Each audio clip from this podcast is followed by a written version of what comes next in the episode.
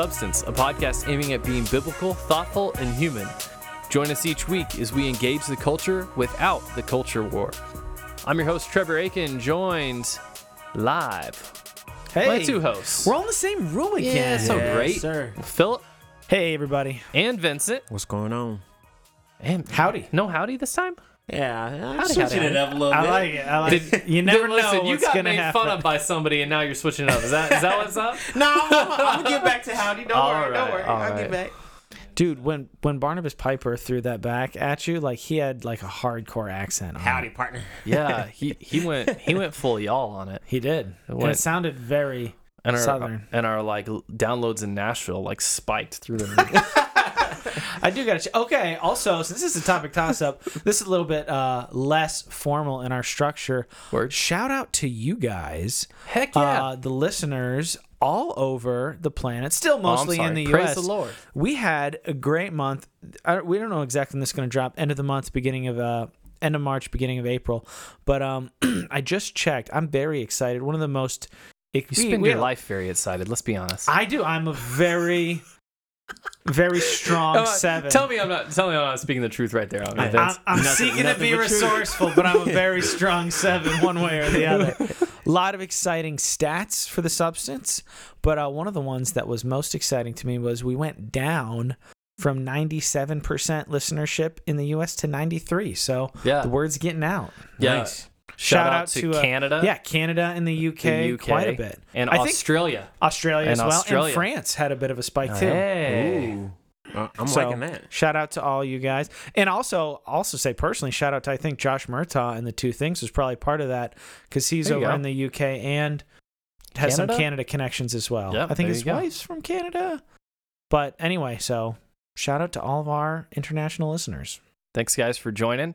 Back for another topic toss up. The real fans listen to topic toss ups. We know that. Yeah. And we got a lot of real fans, man. It's it's been really cool seeing a lot of new people jumping on. A lot of people aren't subscribed yet. So if you aren't and you love our content, you want to get notified for that, just hit that subscribe button. It's totally free. And then you find out when we drop new stuff, which is every week on Sunday at 3 p.m. And you can uh, interact with us as well. The the first topic we're going to be hitting today came from a listener question, and actually, this was a listener question that was communicated to me on Clubhouse. Nice. Heyo. So that's kind of cool. You can Shout look out to Clubhouse. If anybody is on Clubhouse, maybe like tweet at us uh, or Sorry, se- Android users. send us a DM on Instagram. We are working on a number of our uh, past guests are also on Clubhouse as well, but we've been working on some ideas for some substance Clubhouse rooms. So hit us up if you're interested in that. So 100%.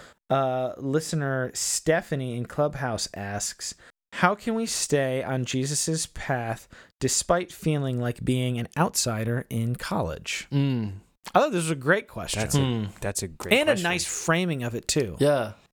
I think it's interesting too because there's so many different situations that would really change the counsel, right? Like if this person is staying home for college versus are they traveling for college, right? Like if you're Mhm. driving really far away. So Vince, what was your college experience like in brief? Um, honestly, it's it's probably pretty stereotypical to a lot of uh, young adults who go to college and grow up in church, or at least the Were you in state or out of them. state?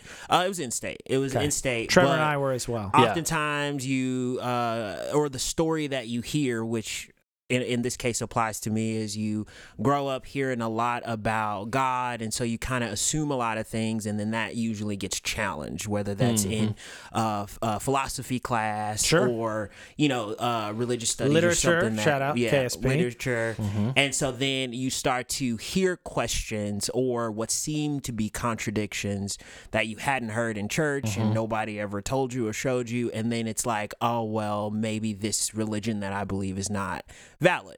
And so that's usually the challenge. Did you live at home when you were in college? Yeah, I did. I lived at home when I was going to community college. Then when I went to university, I was out of the house. Nice. nice. Trevor, you were in the dorms for. I remember hanging out in your dorms. Yep. I uh, I lived at home. I lived at home, but um, I was I also. I crashed at the dorms a lot. I just didn't want to pay for it. Shout out Yeah. to uh, actually he Shout follows to us on uh. Instagram a little bit. Shout out to uh, Charlie for letting me crash in his room, and TC actually also, who's a listener. There you go. I crashed in their rooms a lot. So yeah, I think one of the ways I would approach it, like when I immediately thought of this, I thought about my experience, and that was connecting with my church community. Mhm. Um, that that's what it meant for me. Uh, I didn't I didn't go to a Christian college, so I definitely felt that. Um, felt being the outsider, felt being the other, especially living on the dorms.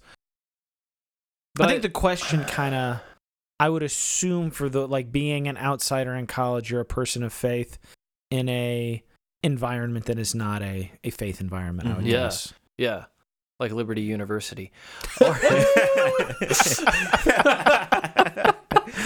That's good. That's good. Nice work. I think you leave that one in. uh, yeah, if it, that'd be a real growth opportunity for me if I actually leave that in. Um, but no, um, yeah, I, I feel that, and I think it was easy for me in a sense because I was local. But I think if you're Sure. not local, part of the challenge is, and I've worked with college students before, so I know, like, you go to this place and it's like, what's actually a good church family? Like, where? And I think that you can be like I think uh, there's two things that make that hard. One is trying to find something that's exactly like the church you left or you're, you're coming from as a student. It's just super hard. Um, Yeah. and and that you might not find that, but like and it's almost actually impossible Yeah. unless you come from like a crazy like cookie cutter denomination. Yeah, and even then, like if you find that other denomination, the Still cookie cutter, it doesn't necessarily mean it'll plug it and click. So I would say, like, get involved in either a university group or a church or anything where obviously they're preaching the word, um, which means that typically it means they're going through a text at a time. They're rooted in the text. Um, I I like to look at even though I don't agree with everything on nine marks and like where they stand on different things. Like Mhm. I love the nine marks themselves. That's and a great churches resource. that and they have a church search resource on there. yeah. yeah. For Um, Stephanie or anyone listening, the nine marks yeah. Mhm. church directory, it's at least pretty all over the country. It might even be all over the world Yeah. of of gospel based and gospel uh, formed churches. Mhm. Uh, So I like looking there, and then I, I look at the church's website, see where they stand on issues like social justice, things like that. Um, try to see that there's some balance there as well. Um, and then I think it's a matter of trying some stuff out and seeing, like, I think just being somewhere where you can form real relationships. That is the biggest key, Yeah. I think. Like interpersonal connections. Because I mean, we talk about this a lot off air. I think we've talked about it some on the show. We should do like a full on episode Hmm. about like discipleship. But like Mhm. Mhm. God made us pers- like just as creatures as as communal creatures, but then especially as as Christians, as the family of God, we're deeply actually dependent on one another. And when we're in isolation, it's impossible to thrive. Yeah. And I I think in my experience, one thing that really helped me actually was the challenge. Mm. Um, because what Mhm. it did was force me to actually go do some digging, do some research Yeah. and say like what's the legitimacy of their claims? And it's not necessarily being biased, it is being discerning, but it's not being biased. It's just saying, okay, if they say it's a contradiction, is it? And Yeah. actually going to research that. And I think that was a huge help because you see kind of the common arguments um, for thwarting Christianity or thwarting the uh, the textual um, reliance of the Mhm. scriptures or um, the legitimacy of the Bible and the manuscripts and things like that. And it it's really uh, just an adventure in a sense Yeah. to know the word and, and kind of what surrounds the word in a, in a deeper way. And I think if in, in that way, and also plugging in with people who know the word, who's preaching the word, it can really uh, continue to ground an individual. yeah. Uh, well, and who are living it too? Because I think I appreciated that she phrased it. That was like feeling like an outsider. Like mm-hmm. if you are not part of being around the family of God in a Mhm. healthy church, is formative. Yeah. It's not like the preaching of the word, praying, um, the the various spiritual disciplines that we all should be engaging in on our own are important. But when we come together, we see that oh, like this is how the people of God operate, and that is kind of where we find our our, Yeah. our truest identity and tribe. And if you're if you're not in that, you you kind of are an outsider. Yeah. Mm. Like it is not bad to feel like an outsider Yeah. in a group of people where they have no intention of honoring God. Yeah. Mm-hmm. And and I 100% agree with that. I will say one thing if I could go back and do college maybe a little differently, something that I've learned is like I feel like I kind of came into college at, with a little bit of an oppositional mindset. Like I don't know if it like Hmm. not directly, not intentionally even, Huh. but I feel like just I had this feeling of like you know, it's so Im- it baked into the Christian culture that like, well, this secular college is like against God and all Sure, stuff. like culture war stuff. Eh, it's kind of mm. true, but like at the same time, these people are asking good questions, and it, as you're following the truth, like just go with those. I remember ethics class in particular where like. I was just going like full precept on like some of these ethics questions and You're like, things like that. trying to have a God's not dead moment. I, almost, almost, honestly. Like I, I had some interactions with a professor, and like he's like, "Bro, this is just like your high school Bible course. Like that's not, that's not good. Like that, that's not good writing."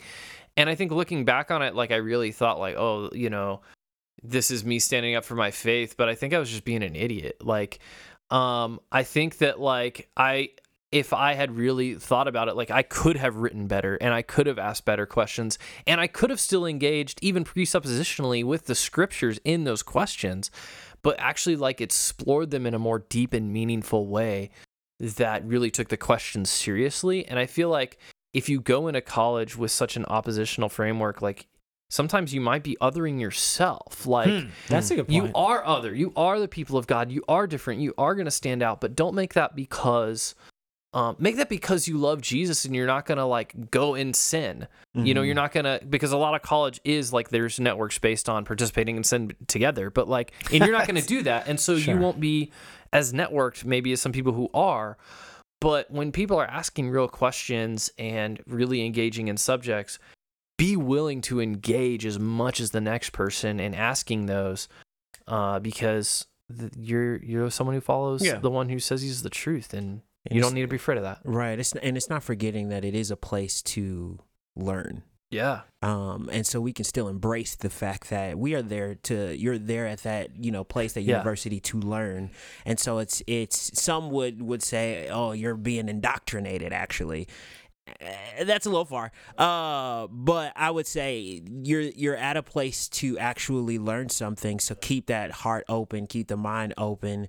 Um and again it's it's never it's never separated from being discerning and uh making sure that you know the subtleties of deception aren't sneaking in. That's where those Um, relationships come in yeah. right yeah, that- exactly. exactly. And I because I mean, in our culture, the college years are kind of designed for better or worse. I mean, it's just kind of a, a neutral reality. The college experience, really, in our Western culture, is where people develop their sense of self, truly. Because whether they're at home or not, because like, you're young and you got a lot to learn like well, yeah you have a lot to learn, but also you are starting to be out on your own. yeah Different people's formative years. you don't even know who you Um, are you can have different experiences, things like that. Mhm. But I mean, our culture, like you're you're not really like if you're in high school, middle school, high school, living at home, yeah not not paying any bills, not really having a job, your parents take care of everything. Like, not that you're not a human, but like you haven't really developed who you are as a person yourself. right mm-hmm. So when you're kind of out on your own, you're you're getting to think your own thoughts.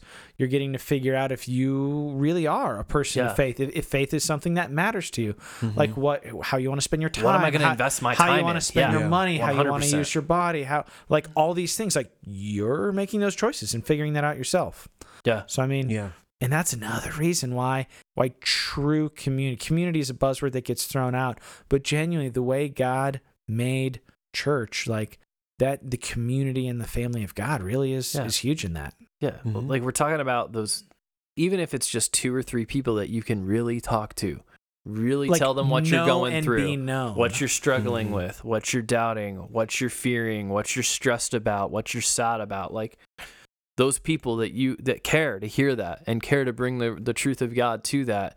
I mean, that's that's what people need. Like that is Mhm. what we're designed for in Christ. Like you know, i mean i can kind of trace my spiritual maturity at various points of my life without question the highest points on various different areas of my life have been the result of me being like vitally connected Yeah. to other brothers and sisters in Christ, Yep. whether it be small groups or really, really close friendships of people of faith where we'd get together and pray or read a book or study the Bible Yeah. or whatever. But Mhm. like those those relationships kind of uh, Yeah. super key.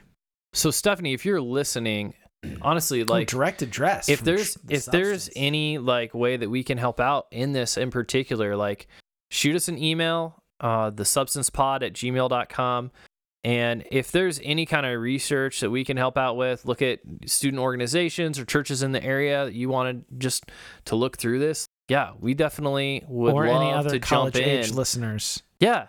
If if this is you, it, you know, and your name doesn't happen to be Stephanie, but you have the same question, like hit us up on the email. And yeah, if there's anything that we can offer as far as like kind of sussing out networks or thinking through things, like we'd love to be that resource for you because honestly, like this is a, it is a tough, challenging time, and it'd be good, you know. It's just some help that we would love to care for our listeners in that way. Some I actually I wasn't sure if you were teeing up one of our next topics. I don't have the order. kind of accidentally right teed it up. you want to uh, you want to lead us into our next one there?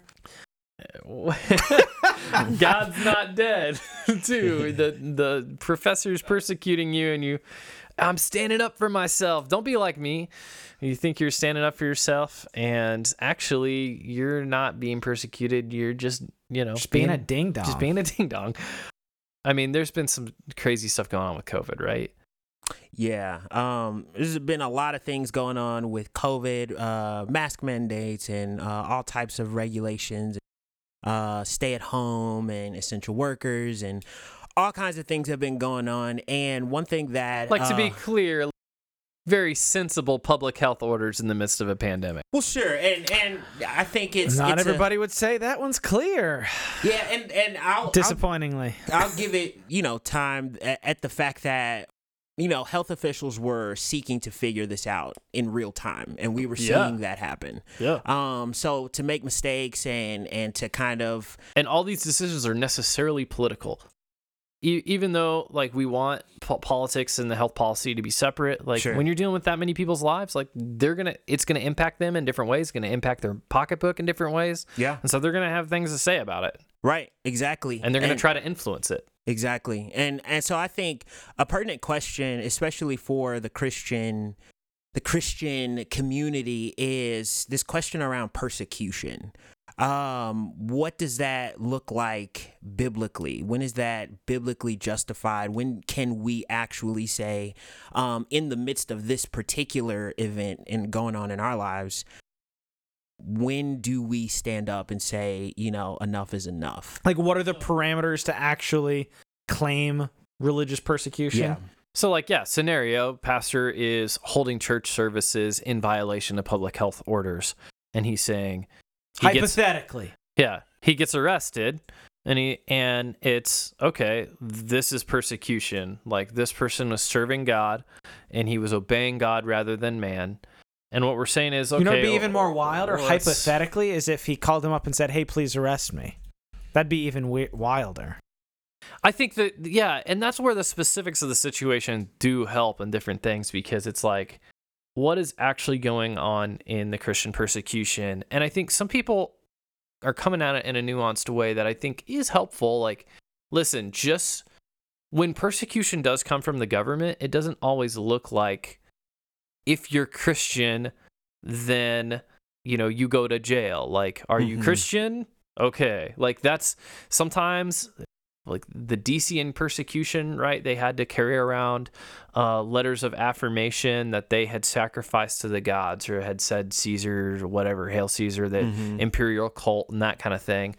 Um, there was, you know, in the movie Silence, right? Like it's trample this image of Christ and you know what does it matter it's it's just an image it's a token it's heart. meaningless yeah and obviously it's not meaningless it's not you know just a token if somebody is willing to torture people to get you to do that Mm-hmm. um so yeah very interesting but what about like yeah public health order that applies to a lot of industries and it's it's just it's hard for me to it's it's hard it's hard for me to say like Yeah. oh yeah this is definitely because here's the thing what what we're trying to discern is there's a couple things in scripture on the one hand if you do right and the government is against it and you stand up and do right anyway you're blessed god says that is good that is honorable in the sight of god that's what christ did Yes. on the other hand, this is all in First Peter uh, chapter uh, four.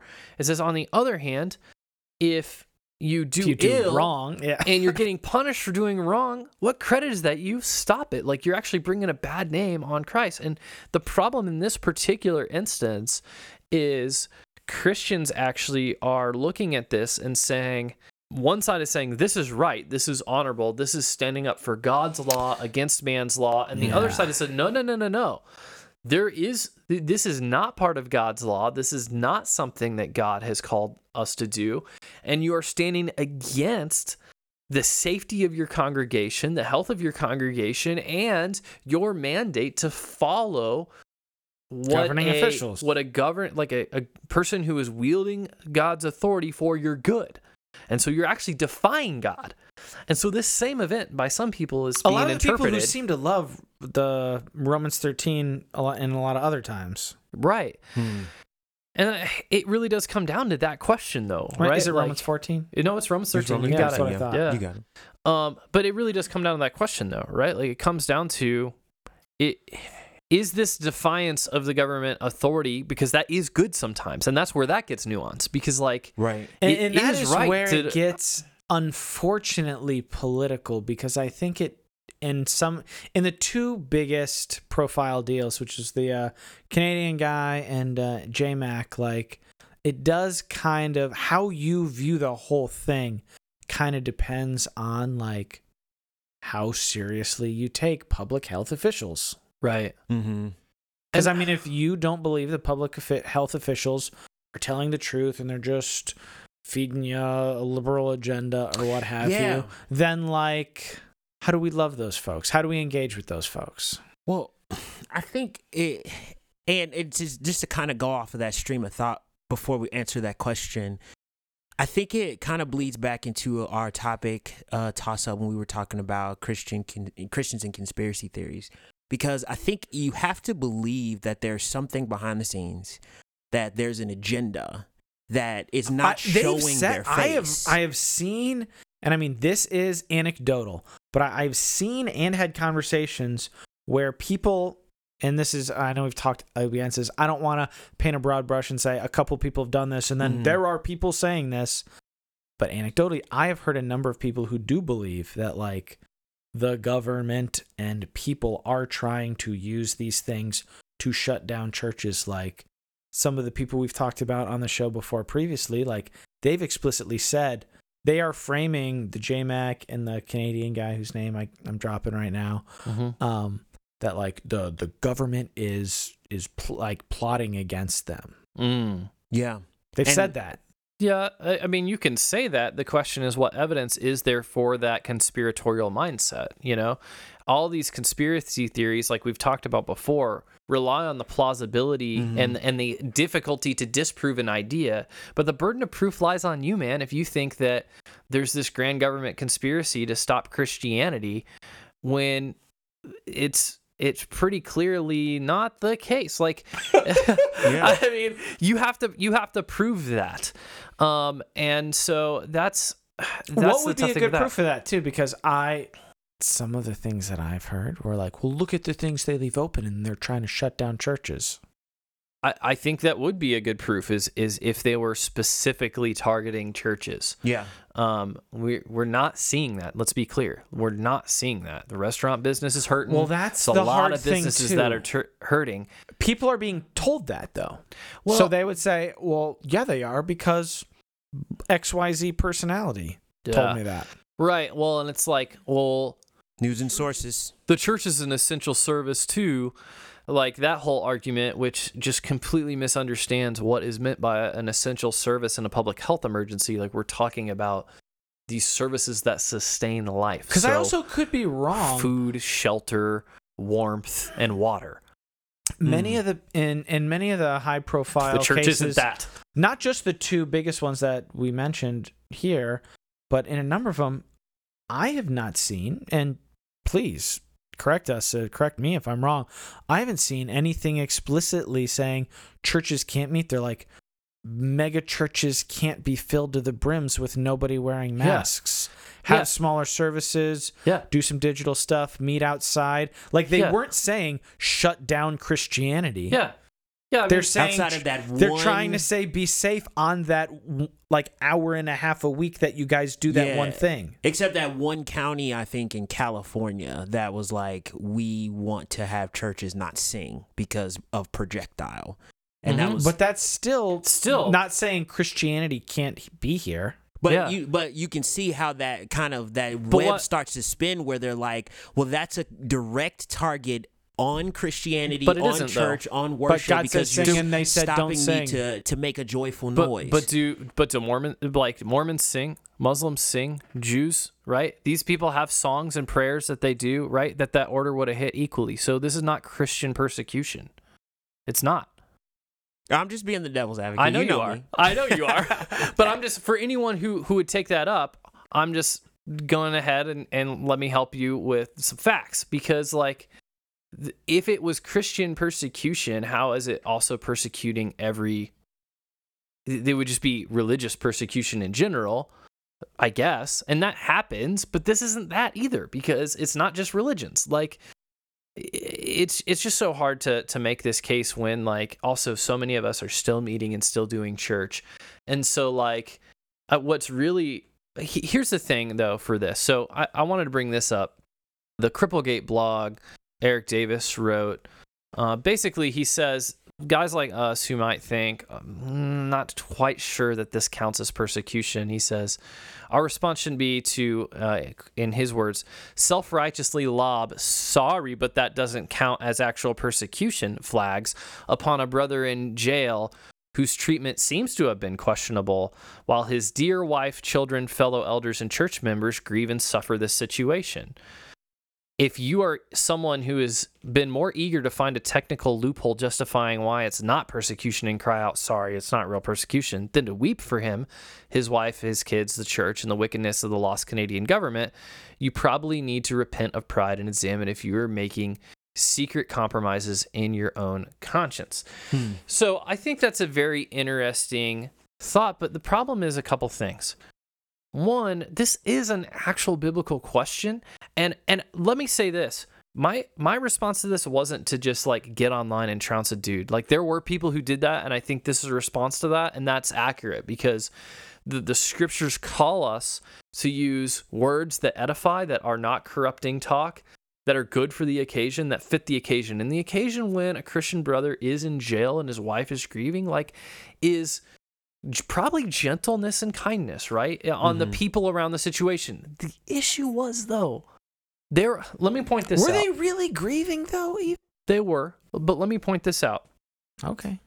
His grief got out there. The reason why we were even talking about this, the reason why Cripplegate was even talking about this was because this dude ended up being a political chip in the game that's being played, in the culture war that's getting waged. He volunteered to be that. people picked yeah and people picked up his deal and tweeted it out there now what's funny is like i know for a fact there was guys in eh, early on in the pandemic there was guys in florida and louisiana who were mega church pastors who got arrested for essentially the same thing they weren't platformed because I- i think that's a good question why weren't they platformed in the same way this guy was as this chip in this political game and i think it might have been because He he volunteered. well, he volunteered for it, but I think he was a reformed dude. Like the James Coates guy, like he was he was in that camp, whereas these other dudes were like prosperity gospel Right. preachers. So it's like, do you see Like, what's we fi- happening? we finally have a guy that we can like. that we can get behind and we can make him a case example. So it's like, I get it. Like, yes, like we should feel real compassion for our brothers who are suffering. that is an interesting like- point. The prosperity, like you didn't see the evangelical Yeah. uh, uh, hive mind go. This is religious persecution when the mega Yeah. church pastors got in trouble. And personally, I, I wasn't I haven't seen the the whether or not he was like personally volunteering for it. And and I know we're getting into the specifics a lot now, but like I, I would just say regardless of the man himself, like I, I, I do grieve for the man himself. I do grieve for his family. You know, that, that is hard. And I don't want someone to have to go through that. At the same time, I don't want his congregation to have to go through COVID because of his insolence. And I also don't want him and his family being used as a political chip in the culture war. Like, Mhm. where's the grace in that? Where's the where's the kindness? Where's the humility? Where's the we we're talking about all these these character qualities, but like these guys who originally tweeted and platformed and retweeted these things to hype the church up in fear Yeah. about That's this exactly stuff, what it was. Mhm. that's like if you want to point a like a finger at something let's look at that because like the people who ended up responding harshly to it they were wrong yeah but they were wrong because they were saying well hold on a second This is not what we do This as is- the people of God. yeah this is not representative of us and this is being put out there as representative Like of us gleefully becoming like This isn't just news of a guy's pawn. sorrow. This is this is very targeted and very specific and has an angle and we see it. So let's not be dumb here. Like we Mhm. know what's going on. yeah. Like we know what this is being used for. And that's sad. It's sad that we would use a pastor and and his suffering, no matter how it came about, as this political pawn. And it's even sadder if he intended it that for his family. And and I think if he did, that's even more a sign that like, okay, you did this in some sort of prove a point, selfish, ambitious statement, and like that's also not persecution. It's super duper not. When once again you have the freedom to meet as the Bible describes in ways that don't put people's health at risk. Or violate the law of the land. Yeah. And I think there there there can be some level of grace at just looking at the fact that somebody's in jail and jail's not comfortable. Jail is not Sure. a great place. And so I can I can say, you know, regardless of the circumstance, I can say that's that's pretty hard. That's tough. The hope is that, you know, he can't get out of of, of jail. At the same time, I think more than anything, this is a, an example of um like just like you said trev this the, there's a there's i hate to say it that way but it's a there's a game being played Yeah. and we we would do well to take a couple steps back before we pounce on this um and say what is this game that's being played and is it does it honor god for me to join in that game Right. Well, and that's why because we talked about do we even want to cover this because Yeah. the news cycle in our day and age unfortunately goes so quick that being a month or two down the road like this is already old news some people have already forgotten about this Yeah. But his, his trial hasn't happened yet and these sorts of things i feel like i i'm guessing will, will i'm guessing this will not be the last religious figure who kind of jumps into the political realm to kind of make a statement. So the the substance of this topic i think will uh, have importance going forward. And I think there's there's definitely truth in saying like, you know, holding to what scripture says about uh we talked about that in the last episode about uh biblical sexual ethic. And if you're being told compromise what scripture says about that in order to Yeah. fit in this area, then that's a that's a solid no. And if you get persecuted for that, then that's persecution because something that God has objectively established in His truth, uh, and we're we're just saying, Lord said it, and I obey it, and Yeah. that that's being persecuted, or or anything. You know, someone's telling you, you know, uh, you know, the Trinity is not the Trinity; it's something else, Yeah. or Jesus isn't Jesus; he's someone else, and we stand up for what Scripture has to say and there are repercussions that could be intense or or not so intense we stand for those things so there there is a uh, an aspect where we do stand for truth this one like you said has so many nuanced areas and what some would say there is a better way to go about it i think our understanding of persecution needs to continue to be studied I'll put this in the show notes. I, I found it. Sorry, I didn't Mhm. Google and have this uh, on hand when we started this topic. The commander of the Royal Canadian Mounties said this. He said, um, in, in regards to the escalation to all this stuff, like our objective is not to interrupt church services prohibit church services nor deny people's right to practice their religion. It is merely to ensure that the public health restrictions are adhered to while doing so. That was his statement. Yeah. That was his statement the whole time. So, I Mhm. mean, unless you believe in these conspiratorial things, they're saying, hey, because he was fined a number of times. They tried to educate him a number of times. They're like, we don't want to stop this. Mhm. We just want public health to be cared about. Yeah. Yeah. Yeah. And so, what about teachability? What about, you know, these are qualifications for an elder. These are qualifications for biblical wisdom according to James, right? Like, I'm not saying that the government's never going to come come against us, is never going to try to say these different things. We already see it. Like, Mm-hmm. there's things I was just reading today about, um, not to open a new can of worms, but we're kind of free flowing on topic toss up.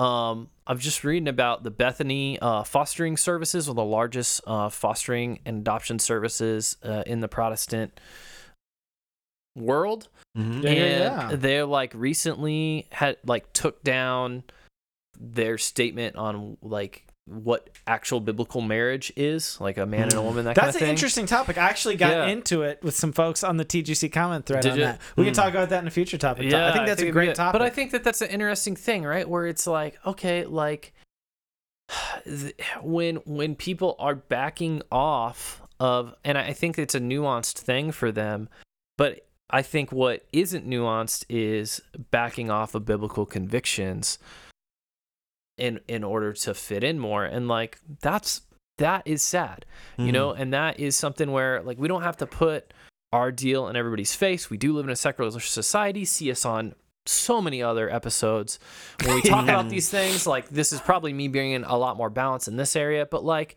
yeah i get there is there are places where our faith is going to be Put challenged and put us at odds Sure. and and deny us opportunities and things like that Yep.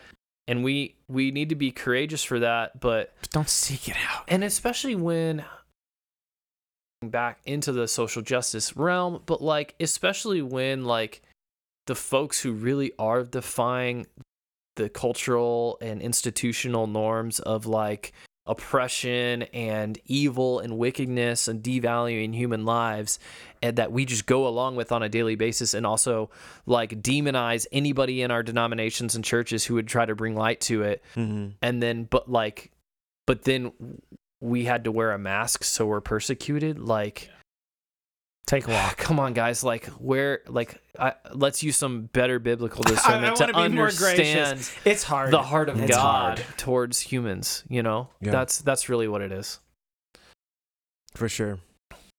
And our last uh, Anyway. light topic that we have here Oh, to close man. out. Yeah. well i was I, I thought it was interesting you talk about the news cycle man and like the news cycle really fast. has kind of moved on from the Ravi Zacharias stuff, but there's still so much coming out and like so much. Yeah.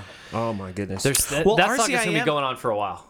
It will, and I really hope that RZIM International figures it out because I mean Hmm. they were doing a lot of good work in a lot of places, and the fallout of just the atrocious things that he's done, like, Mm-hmm. is affecting gospel work all over the world. hundred percent.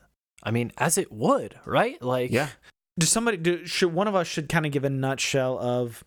I think the Christianity Today piece was the biggest kind of um. You want me to do that? yeah, go for it. Um, so Ravi Zacharias passed away in I wanna say 29 2018, 2019. No, I think it was 2019 or 2020.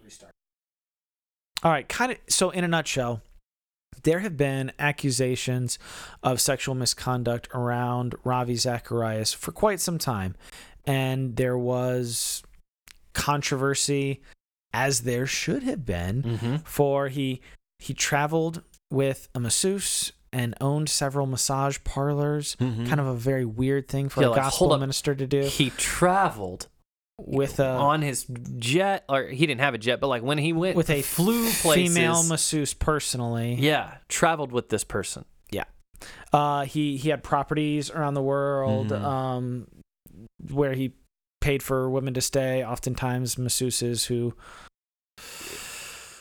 people knew he had back problems, so I guess nobody batted an eye after a certain point. They just kind of accepted it Bro, because like- he was a man of character. Hmm. Go see a chiropractor, like dad gum, like Yeah.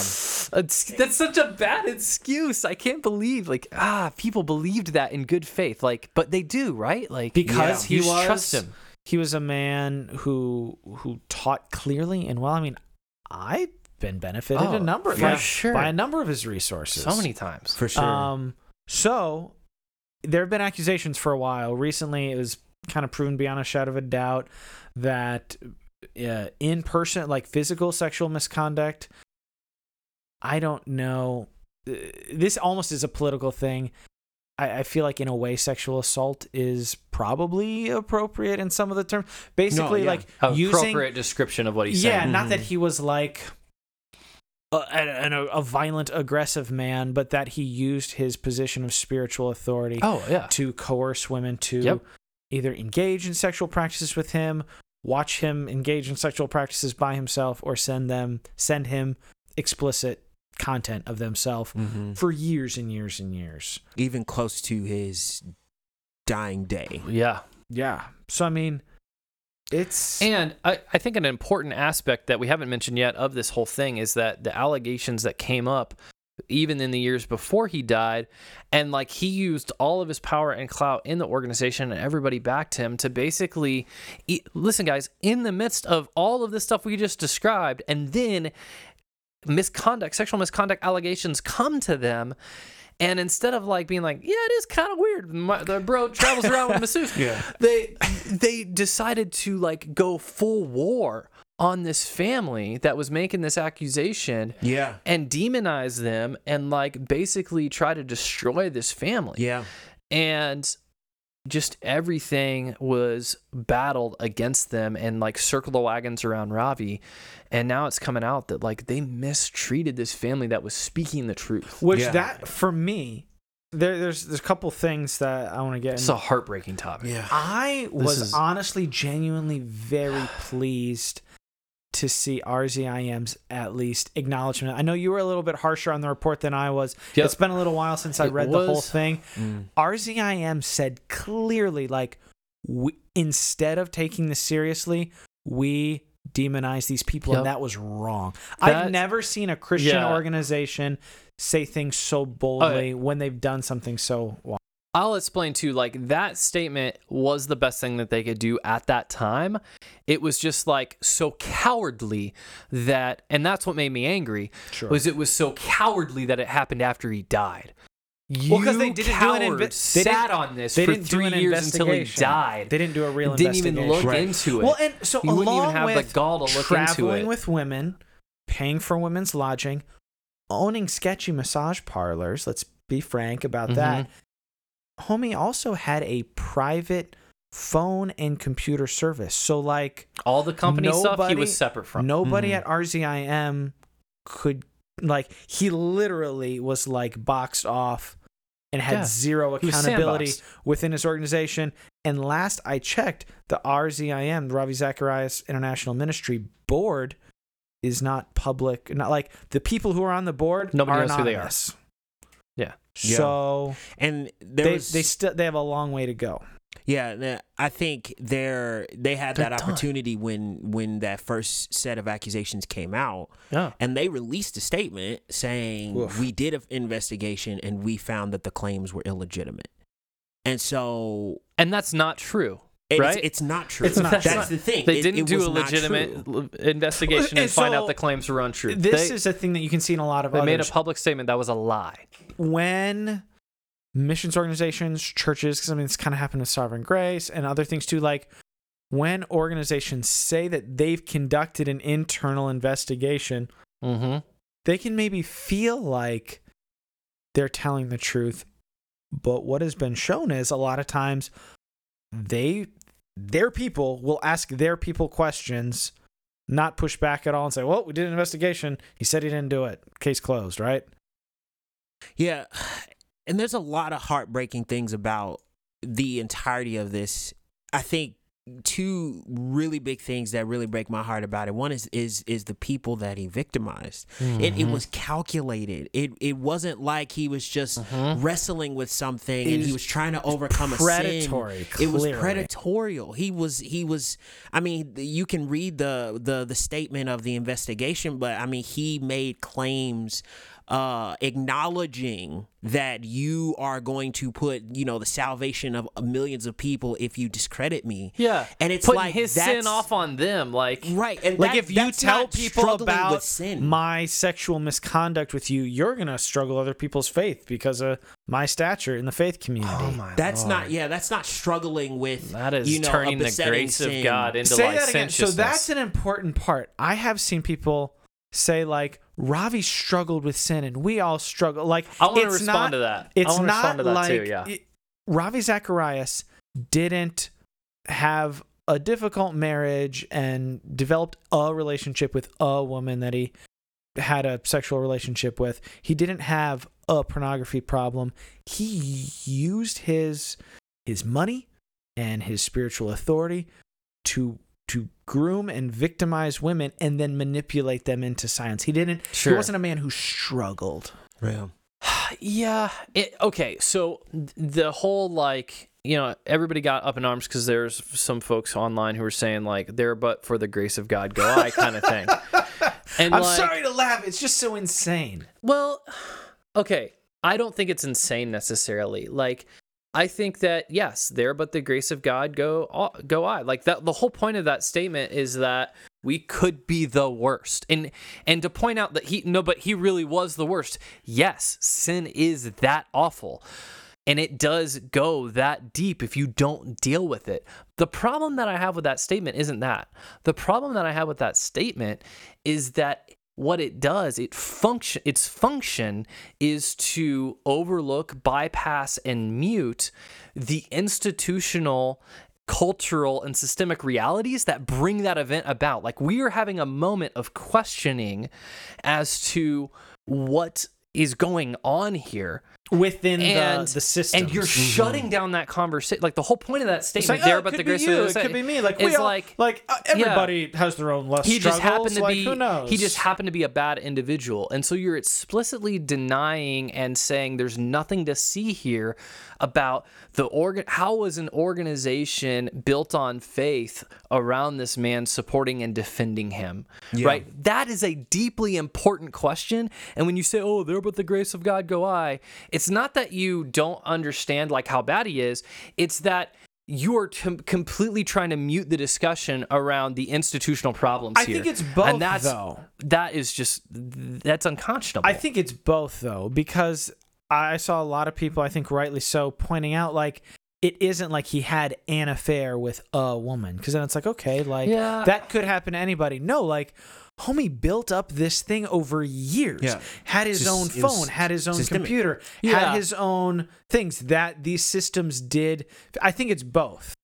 Well, I don't think the point of the original poster's statement of "Oh, there but the grace of God go I" was about like oh how common his his particular sin is. I think he was trying to say, listen, sin's bad.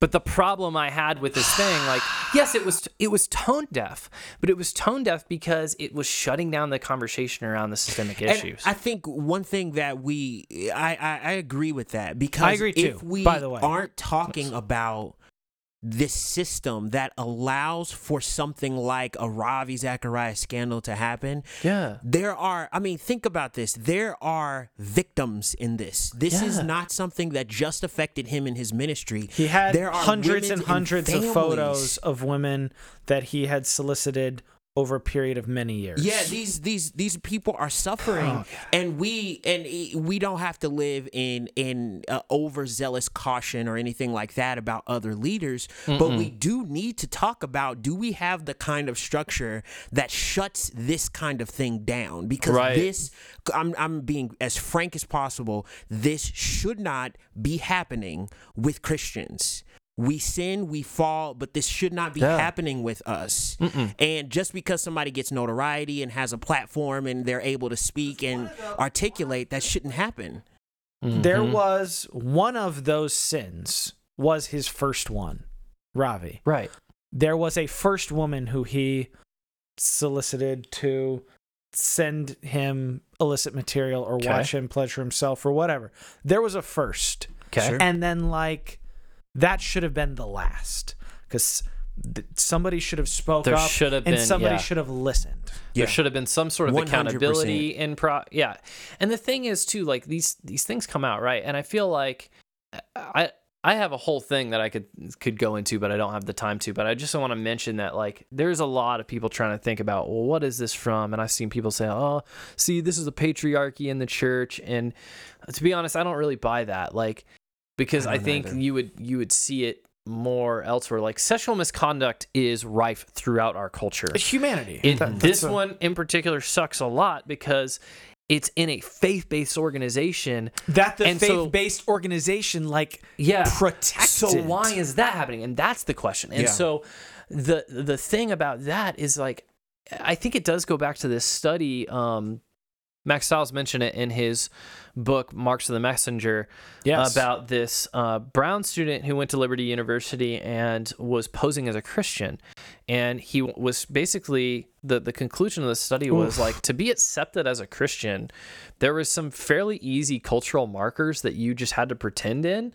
And you'd be accepted and assumed that you were a believer. Nobody, nobody necessarily ever would explain the gospel to you, or check you on sin, or hold you accountable, or mm. actually like go into the things of God with you. if you but like said and did a couple of very simple very things. basic things like you Just were just learned- in the club. Yeah. and so what i think is like do we have a culture that is rife to be to be conned to be to have con men come in and peddle themselves and and their things because there are people that getting access to the church community will give them access to To- right to people to to prey on. vulnerable people Yeah. to prey on Yes. um through seen- fear through yeah. fear mongering through all sorts of different stuff right and so like by playing the game the Ravi Zacharias kind of thing can happen or the Carl Lentz or I mean other other folks that you see and and Mm-hmm. Mhm. who are just over and over and over again and it doesn't always have to be sexual misconduct but I think this thing of like these persuasive guys who are using the church to their own ends and their own power works because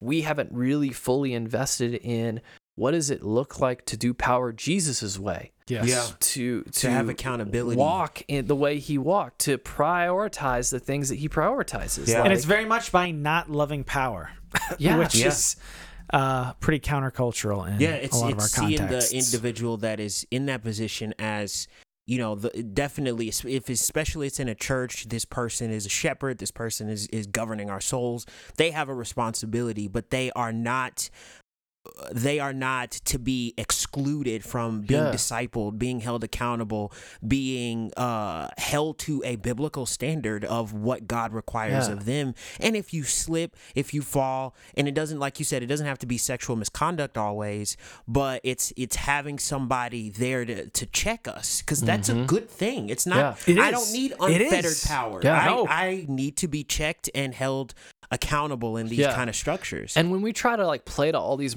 market forces to like find the most charismatic guy and lift him up and make it all about the dude, you know, so mm-hmm. that we can sell more copies and get more Due to name their organizations after themselves. right? And like when we when we get this cult of personality going, like we are actually straying from the scriptures who from Old to New Testament, folks are being led by the elders in their community, hmm. plural. And it, the, these were the guys local on their level who shepherded them and cared for their souls. And we talked about this on Celebrity Pastors too. Mm-hmm. That this whole mindset of like lifting up the guy who's going to be so charismatic and such a good speaker and such a good ex and like be out there in the public relations realm and on social mm-hmm. media and getting people in the church and reaching the community and like being just the hyper CEO leader guy. Like Yeah. that's not Jesus's picture That's not the gospel of ministry. spiritual leadership. yeah. Yeah, like influencer And- Christianity And is it has not- consequences when we le- make it that. Say it again, bro. Yeah. It it it, do, it has to it has to when we stray from the biblical model. Which- it's gonna have consequences. Also, 100. just kind of a sidebar why uh, another one of the many reasons I really really genuinely admire John Piper. Mm. Hmm. He didn't build his ministry off his own name. He never took a dime, kind of wildly. I don't even know if that was always a good idea. He never took a dime for the sales of his books. He retired from ministry and handed it off to a younger man when he could have preached for Yeah, decades and it more. decades more. if he wanted. Like, Yeah. he's a fault. He, he's a human man. He's a frail man. Sure. I'm sure he's got plenty of uh, um, shortcomings, but like. Yeah. And the best You best can see the examples, like he's a good example, but the best the examples are the guys. Yeah, yeah. You could. Sorry to cut you off. well off. somebody that has a public ministry because it's not Yeah. bad to be blessed and Right. be influential But yeah, to do that like in a way that pulls others alongside, so you're not Yes. the guy. Mm-hmm. you should ne- like you should always be wary of somebody Yeah. who desires to be the guy like or the gal. Because honestly, the best examples of living this out are names we would never be able to name because Jesus knows their name, mm, and the people that they are ministering to faithful plotters know their right? names, and that's it. Yeah, and we talked about that in the celebrity pastor one, like you said, Yeah. about how the the standard almost for church growth is how famous are you, and that's that's becoming like the the rule now. It's like Mhm. if you can gain a platform, fill the church all the way to the point where you need to get a new building and all kinds of crazy stuff like that. hilariously like is the church who's like we want to be countercultural no like you are you are the culture you are the Yeah. bad culture Yeah. when you do that Are we the baddies? yes So I know a, a popular question that's going around uh, in light of this controversy um, is should Christians continue to watch Zach- Z- Ravi Zacharias on YouTube and keep like reading his books? It's a hard. that's a can they hard like in good con like i mean the propositional truths are true or false the man has a lot of the man put out content that was helpful for a lot of people i'm not going to tell anybody who's like i'm done with that. I'm not going to tell anybody that they're wrong for that. Um I'm it- also not going to tell anybody who like is really like uh, okay, this video is the thing that like really made this click for me and really does make it click for me like I'm going to watch it. Like we learn from flawed sources all the time. Like all truth is God's truth is something that we're saying all the Yeah, I'm, time. I'm not going to throw Kingdom of the Cults away. It's a super helpful reference point. But like whenever I see it, his name on it, I go, ugh. Like and I think some people have talked about like publishers pulling the books so that they can I wouldn't be mad at that. so that they can put like Disclaimers or- disclaimers and things in them before they put them back out. or have I think- another editor work on it so that they can put some like. I don't Yeah. think any of those things are wrong. I think that's all all good. Maybe my opinion's different. I, I say there's there are a litany of apologetic teachers Mm. and preachers Sure. out there. I, I I don't need to glean to that. You're like there's- find something else. Yeah, That's fine, there's, too. There's enough Yeah. out there to Yeah. where I don't need to Yeah. i- engage in that content. anymore. Well, Yeah. and if he was, I'm I, I think the hard. I mean, we're we're running low here, but I, I think the hardest one is where he was like the dude for you. Because I mean, he he had decades of ministry. yeah, Yeah. where he put true. out like the content was so solid, solid. and so impactful for so many people. Yeah. And, and what do those people do? Like I say, like follow your conscience, but like yeah. it's whatever you do, it's appropriate to mourn because like yes. this is this grieves God. Yes. It like does. yes. this, and whether or not he's saved is a whole nother thing. But like the enemy is delighted about Oh, this, yeah. Mhm. and this is this is a case to grieve. Yeah, and and don't grieve alone. Grieve in community. Once again, Yeah. bring this together. Bring this to the church. If you're hurting by this, you're like if you're still processing through this because this was so near and dear to you, like take those burdens. I mean, take them to the Lord because He cares for you. But take them to your local church. Take them to your elders. Yeah, don't let this shake your faith. Your small Like, group. He was just a man. Yeah. God didn't do this. God God hates this. And in some senses, it's okay if it makes you tremble. If it's okay if, it, because this was a huge event. But when when you shake, do you have someone who's there to steady you? Like, do Yeah. you have someone that you can bring that to? And I think that's the key thing. Just don't, yeah, yeah, stay in that way. It's good. Want to hit some shout outs here?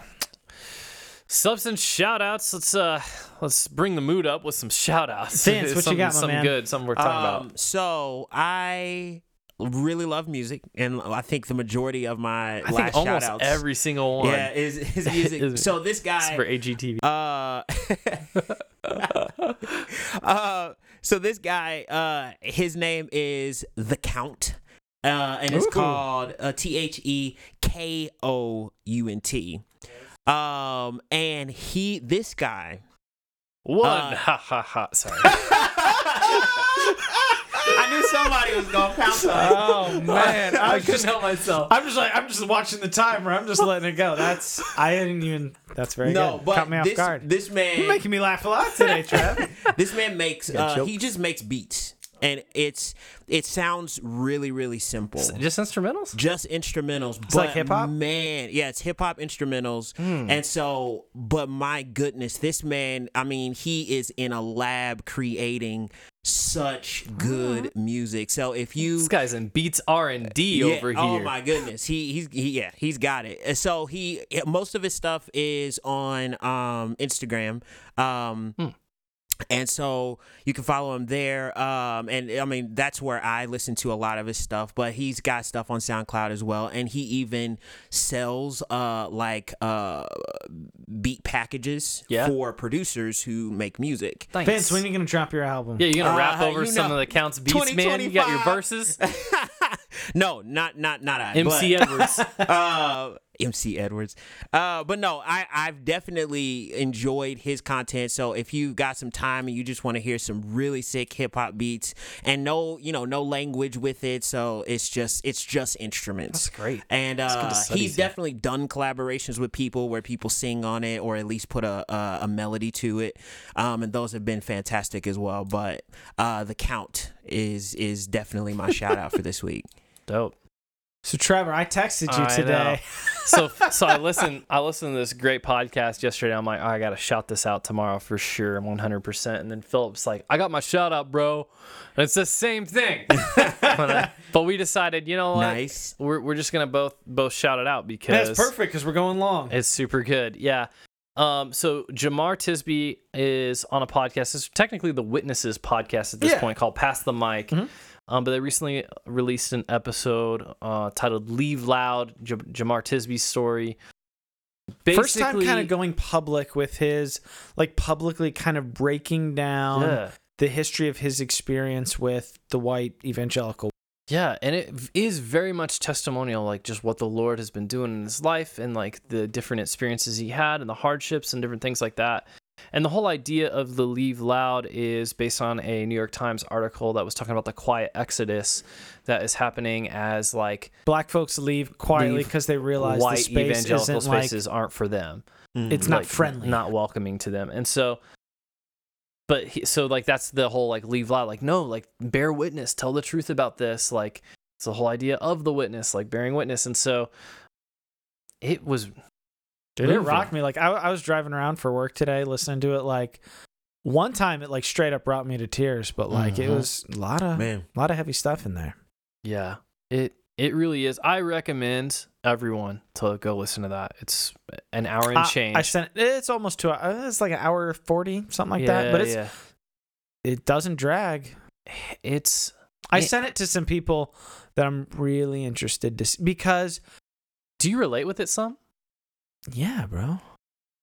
Like yeah I we have all left yeah churches and trying to figure out our place in Christianity because I mean theologically I haven't and the thing is like I haven't yeah changed. right I'm a person who affirms inerrancy. I, I affirm I mean I I all the I don't historic- come from a confessional background. I don't have like a, a Yeah. certain confession that I'm like that's my theological confession or like the centrality of substitutionary atonement and, and what yeah, Christ's work on all- the cross and all like yeah the, Like- the inerrancy of scripture the the personhood of christ like the, the efficacy of the atonement all these things Yeah. like salvation by faith. no i budged on none of it Yeah. i just think that the bible and the the hundreds of passages that speak about how we relate to one another should be taken seriously Yeah. in the modern world Mhm. and i found that some of the spaces that i've been a part of before Yeah. don't have a place for me Well, because of that Yeah. And like something that we've said in a past episode that uh, if you haven't gotten a chance to check it out, check it out. But like fundamentally, like the thing I believe that that sets me, I guess, and is not belonging in some of these spaces is like systemic racism is real in our place and time, and the Bible, Bible has says something to say about that. Like I had, and I think con- a lot of people actually do believe the Bible has something to say about it. They just don't think that that actually exists. yeah, no, Hmm. I Like they're fine to condemn systemic racism in the past. Yeah, and it That, stopped that after isn't in their time, right? but they have to put it at some stopping point in the past so that they don't have to deal with it right now. Yeah, no, we've both had, and I don't want to speak for you, but I, I vividly remember having a conversation with uh, a spiritual leader, and it was basically just like, no, like I, we agree on just about everything. It's just that be, because of these things, particularly in in relation to social justice and systemic racism, like we just are kind of living in two different realities Mm-hmm. your gospel like yeah like keep preaching the gospel da da da da but like you think that i'm Yeah, I can definitely. Re- I haven't listened to the content. I definitely will, but uh, just you know, speaking on the subject, that's definitely something that I haven't spoken much about, but definitely something that I can relate to. Yeah. Um, of just kind of, and you know, I I didn't even think of of leaving loud. Uh, more than just kind of slipping out of the door and just saying Mhm. this is, this is.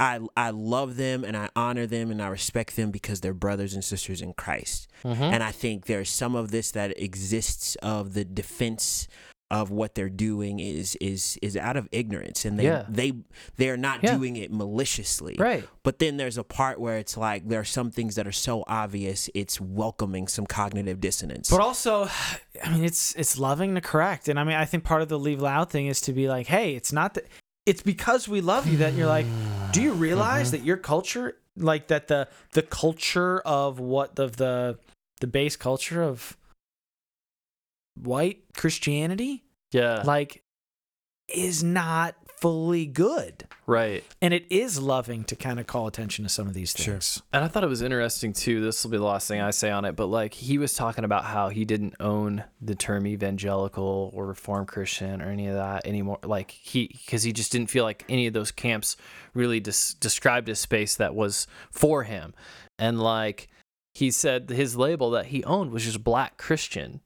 And like the thing is, that's been the community that has welcomed me the most, but I'm not black. So I'm like, what do I, what am I? You know? And that's something I just don't even know. And like, don't, don't know what to, to call that. Like, I'm not fundamentalist anymore. Like that's, that's a label I've left behind.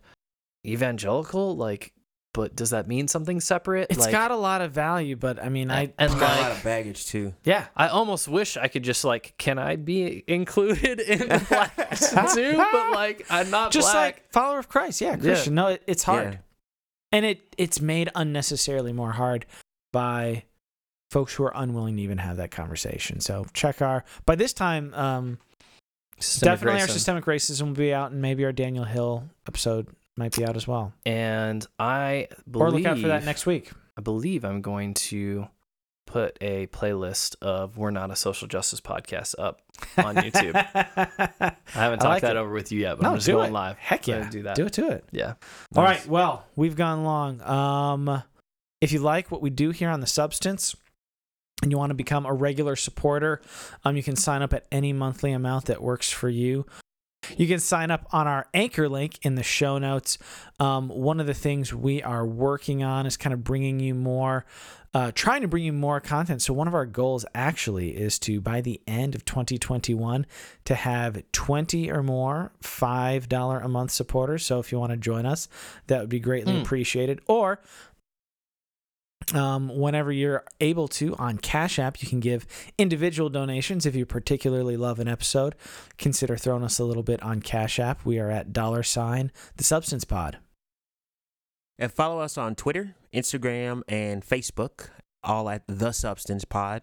There you can uh, follow our content. I know we talked about a lot today. Mhm. Um, and so that's a great place to leave a comment under a post um, and just let us know what you thought uh, because we, we really want the community to be involved and we really appreciate what you have to say. You don't even have to agree with us, uh, but we would love to would dialogue with you um, in, a, in a peaceable and substantive way.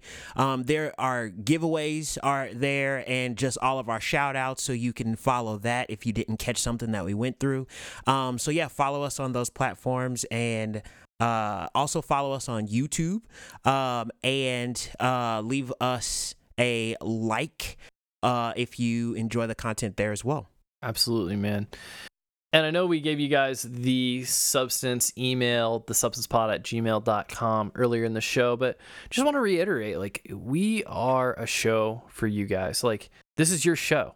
We're the hosts here, but this is your space. And so reach out to us uh, if you have questions, thoughts, things you want on the show. Topic suggestions, we love those. Yeah, or even just just questions, questions about the faith, things like that. Like, um, we are open to listening and hearing those. You can drop us an email there.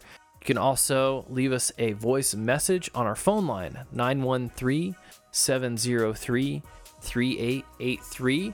We listen to those. Uh, if they're good and you're okay with us putting it on the show, that's what we do. We'll put it on the show. So just know that if you're leaving a voicemail there, if it's something meaningful to us, we could, throw it on there. So yeah, give us a ring, leave us an email, and we will get back to you for show. Well, that wraps it up for this week. Thank you guys for joining us, and we'll see you next time. On the substance.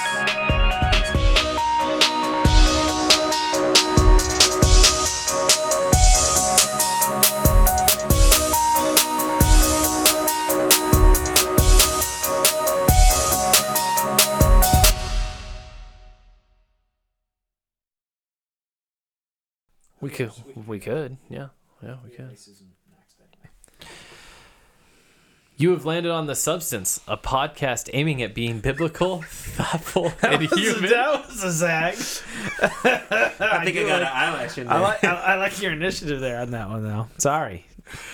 No, I was just laughing because my dude's like sitting over here, like, oh, oh, oh, oh. yeah, I think I got an eyelash in there. oh, are you all right? You need No, like a, oh, yeah, I'm you need a bathroom trip to get that washed out.